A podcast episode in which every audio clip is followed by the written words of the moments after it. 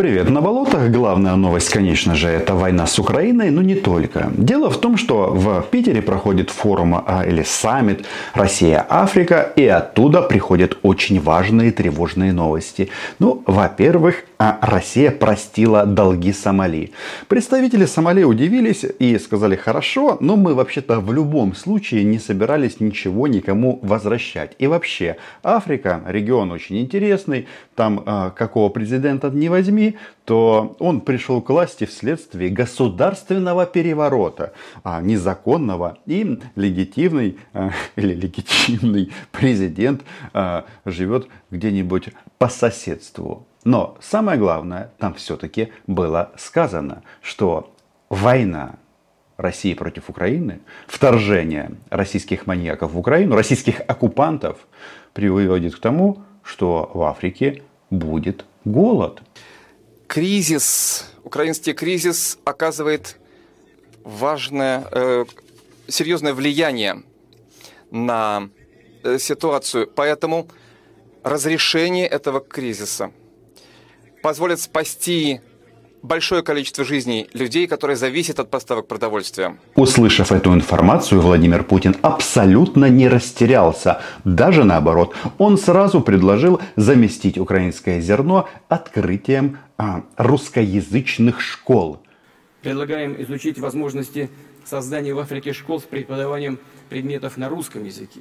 Уверен, что реализация таких проектов, изучение русского языка внедрение высоких образовательных стандартов нашей страны заложит лучший фундамент для дальнейшего взаимовыгодного равноправного сотрудничества.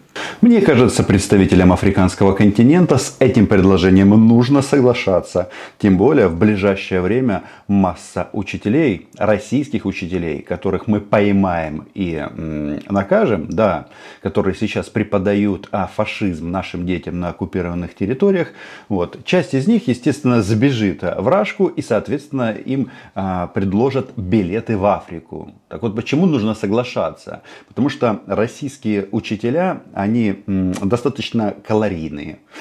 Согласны? Подписывайтесь на мой YouTube канал, ну, чтобы никто, да, мы здесь называем вещи своими именами, но чтобы никто не думал, что тут каннибализму призываю или еще что-то. Российских учителей лучше не есть. Это яд. Все просто. Значит, в предложениях маньяка Путина было не только открытие э, школ. А вообще он очень много говорил о том, что мы э, готовы вам рассказать, как вам жить без украинского зерна. Во-первых, э, а, самим. Все сама, наша дорогая Африка. В принципе, мы убеждены, что при применении соответствующих аграрных технологий и правильной организации сельхозпроизводства Африка в перспективе может не только накормить себя, самостоятельно обеспечить свою продовольственную безопасность, но и стать экспортером различных видов продовольствия. Уже говорил, что наша страна в состоянии заместить украинское зерно как на коммерческой, так и в виде безвозмездной помощи наиболее нуждающимся странам Африки. Мне нравится идея заместить Россию, в принципе, а, заместить Россию группой независимых государств, которые, соответственно, ну, как минимум, не будут срывать зерновые инициативы, потому что их не будет, потому что будет восстановлена, восстановлена свобода мореплавания. Так вот, насчет заместить, да, я вам хочу сказать, что над маньяком, над Владимиром Путиным смеются даже в студии Оли Скобеевой. А Оля Скобеева это генерал информационных войск, и если она позволяет себе смеяться над э, престарелым маньяком, ну, имеется в виду Владимиром Путиным, то дело совсем дрянь. Объемы поставки, с такого бесплатного условного зерна, она незначительна по сравнению, соответственно, с миллионами тонн, которые поступают на рынок. У нас сейчас самый большой урожай, его необходимо вывести. Да, действительно, российские экспортеры несут колоссальные убытки, потому что нефиг быть такими хитрыми, но и агрессивными. Они думали, что они украдут украинское зерно и разбогатеют. Так вот, а это зерно кровавое, которое они стырили в Запорожье, в Херсоне, оно приводит к интересным последствиям. У них в горле перья прорастая. Причем прорастет таким образом это перья, что э, часть вот этих вот строков пробьют мозг. Это важно. Значит, э, Владимир Путин, рассказывая о том, что он за все хорошее против всего плохого, в качестве компенсации за срыв поставок предложил следующее. Открыть в Африке представительство, соответственно, различных государственных СМИ ну, то есть российских пропагандонов. Russia Today, ну или Рашка Today, что там новая газета, РИА Новости. Так вот, когда это будет сделано, а этих товарищей нужно рассмотреть внимательно, особенно на наличие жира. Потому что они вам тоже, товарищи африканцы, будут подсовывать вместо э, хлеба а, российский триколор. И тут важно разобраться, да, а кто рулит в Африке. Потому что вот российское телевидение, оно как работает? Оно так все подает, такие вот фрагментики они выбирают, и, мол, ты смотришь на это все, и получается, что а, на, на планете только есть две страны. Россия и Украина, которая хочет сокрушить на Россиюшку. А, страну а, моральных уродов, инфантилов и, да, страну, проповедующую нацизм современный. Да, кстати, на форуме саммите Россия-Африка выступал этот Гундяев, называет он себя патриарх московский и там чего-то еще. Он рассказывал, что он, как и африканцы, против однополых браков. Но с этими однополыми браками любопытно следующее. Знаете что? А, независимо от того, как вы к этому относитесь, все равно нужен хлеб. А что Россия сделала с хлебом для стран Африки? А основная часть зерна, которая, естественно, происходила с Черноморского коридора, в том числе и через порт Рейни, который, естественно, подвергся ата- атаке, а, соответственно, шло именно в развивающиеся страны с точки зрения, естественно, именно конкурентоспособности, с финансовой точки зрения. Страны в Африке разные, некоторые платежеспособные, некоторые, как Сомали, не очень. Ну, если им так комфортно, то а, почему бы им так не жить? Но вопрос э, следующий. Значит, африканские страны, я надеюсь, получили буклет от Министерства иностранных дел Украины, где вот, вот прям фотографии, что сделали российские нацисты с вашим зерном. Но вот вам Мордор-1 а, или Раша Кабзда а, телеканал вещает, что они как раз уничтожили то, что было законтрактовано для стран Африки удивительное рядом. И эти люди нашим африканским друзьям рассказывали о том, что м, они борются с колониализмом. Важно все-таки выяснить, кто в Африке, хм, в Африке, в Африке рулит. Ну, следует отметить, что товарооборот Российской Федерации с Африкой составляет примерно, 18, примерно точно составляет 18 миллиардов долларов. У США, соответственно, 60 миллиардов долларов. Ну, собственно говоря, выше. Китай 140. 260. 140, согласно последним данным, 260, но, может быть, у солидарный, соответственно, товарооборот Китая. В 4,3 раза больше. То есть на самом деле, соответственно, там решает Китай. Что же это получается? Неужели Владимир Путин не является президентом Африки? На самом-то деле рулит там и лучше всех, активнее всех работает Китайская Народная Республика. Кто бы мог подумать? Это секретная информация, которая была выдана в эфире российского телевидения, говорит о том, что а, они там занимаются чем? Ну, Путин решает вопрос а, показать, что он, мол, э, еще что-то решает. С ним кто-то готов встречаться. Кстати, две трети стран, которые приехали э, из Африки, они же не представлены на первом, а, на первом уровне, ну, имеется в виду на уровне первых лиц, не уважают Путина. Так получается. Но это еще не все. Значит, в то время, пока Владимир Путин рассказывал о том, что нужно срочно торговать а, в рублях или местных африканских валютах, выяснилось страшное. В чем торгуется зерно? Правильно, в долларах у вас доллар укрепляется по сравнению ко всем остальным валютам, и сегодня еще раз укрепится, когда ФРС принят решение о повышении на 0,25 вес своей ставки. Вы в результате, соответственно, если вы хотите сделать, соответственно, попроще жизнь африканским странам, всем, развивающимся странам, имеет смысл снизить цену а, на, соответственно, американскую валюту. Что-то я не могу понять. Неужели маньяк Путин а, занимается разводкой? То есть он предлагает африканским нашим друзьям. А, вот смотрите, тут на столе лежит стопку э, долларов стопки долларов. Вы их не берите, потому что они не православные. Они, ну, я не знаю, там когда-то исповедовали рабство или что-то еще. Не берите. И пока африканские а, лидеры смотрят друг на друга с удивленными лицами, сам Владимир Путин хватает эту кучу и тянет к себе.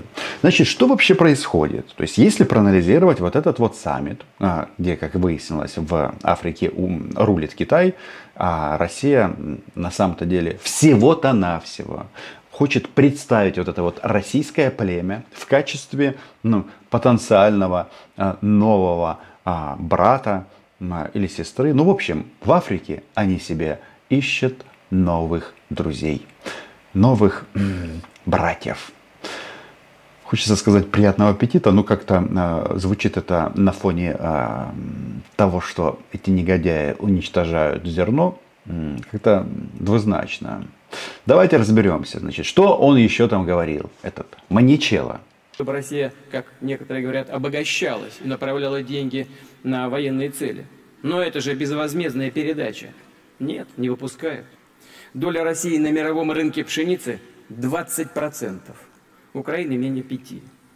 А значит, именно Россия вносит существенный вклад в глобальную продовольственную безопасность и является солидным, ответственным международным поставщиком сельхозпродукции. Так, если они наше зерно воруют и сжигают, это что получается? А если бы не война, это называлось бы недобросовестная конкуренция.